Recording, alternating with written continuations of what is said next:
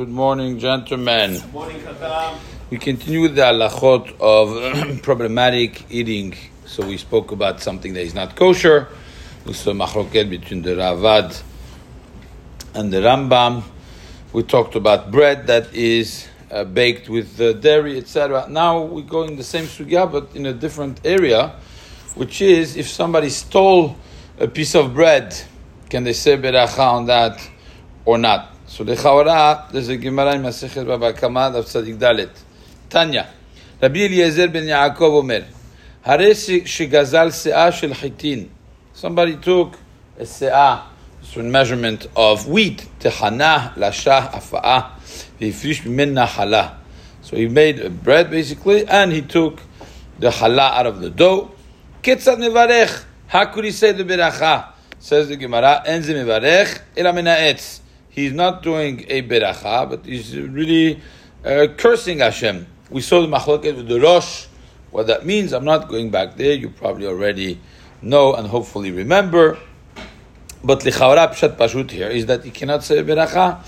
So lichaora, we have the same halacha now going for uh, uh, gezel. Somebody stole a piece of bread. He cannot say beracha. It's similar to what we spoke about before. It's not taref be'etzem, but it's taref how you got to that piece of bread. So therefore, a person would not be able to say beracha. Now, there's a she'ela. What happens when you take something and you transform that thing?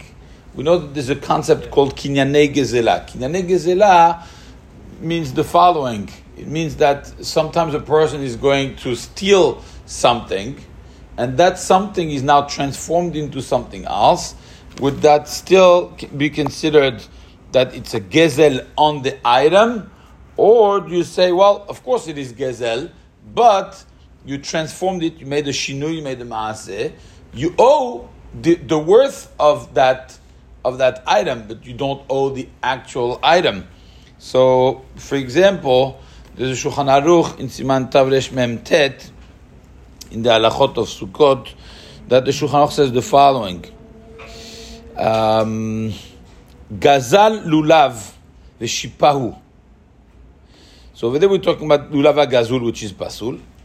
Gazal lulav, somebody stole a lulav, v'shipahu, and he made it. Uh, let's let's say you, you stole a, a, a, tree, or they cut the top of the tree, and now you make it kosher. So you trim that piece of tree until you have a lulav now. Kasher, it's kasher. The kiniya b'shinui maaseh, because he made a kinyan of the kinyeh b'shinui maaseh. He made a kinyan by changing it, by changing the maaseh, by making a change in in the action to make it kasher. So there was a change, there was a transformation. However, it says the Shulchan Aruch, umihu lo yevarech alav, but he cannot say beracha on this lulav.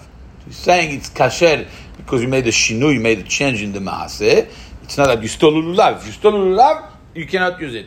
You stole a tree, or you stole the top of the tree, and now you you shape it, uh, it becomes a lulav kasher. Then you could use this lulav because you were kinayeh b'shinui maaseh. It becomes a kinyan. It doesn't mean you don't owe the money to this person. You owe the money to the person, but you were kinayeh b'shinui maaseh. However, you cannot say beracha. It says. The same thing in Ilchot Tzitzit, Siman Yudalef, Sheivav. Im asa mitzemer gazul pesulim. If you take tzitziot that you stole, then it's pasul. Lichtiv v'asu lahem mishelahem. Haga, v'davka shegazal achutim. That's not if you stole the actual strings. אבל גזל צמר, if you stole wool, ועשאן חוטין, and you made them into strings, כשרים, they are kasher. Of course, says says lechatchila asud la'asotov. You can't do like this. Ulinyan beracha ayan nekaman. Regarding the beracha, look later in siman tavresh memtet. We see that for the beracha, you cannot say beracha on something, even if it's kasher for the mitzvah. You cannot do the beracha on it. So what do you do now? You have bread. Are you allowed to eat that bread? Well, if you bought, if you stole a uh, flour, then you're allowed to eat the bread because you made a shinui maaseh. But you cannot say beracha. That's coming back to sugya. Can you make a zimun with somebody who ate uh, who eats from uh, gazul? Problem is, if somebody is not honest in his business, then even if the shinui maaseh, you cannot say beracha according to this.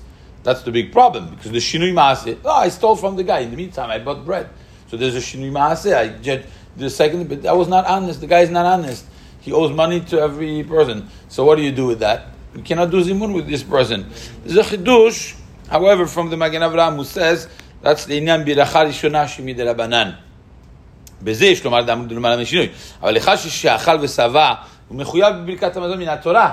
This person now, if he ate already, is חייב מן התורה, מענה מה ששינה. Then he says the שינוי would work, but לכאורה, of course, לכתחילה. We don't do that. So that's a lot of uh, שאלה for somebody who's not honest in business, that לכאורה, all the berachot that this person says, הברכה לבטלה.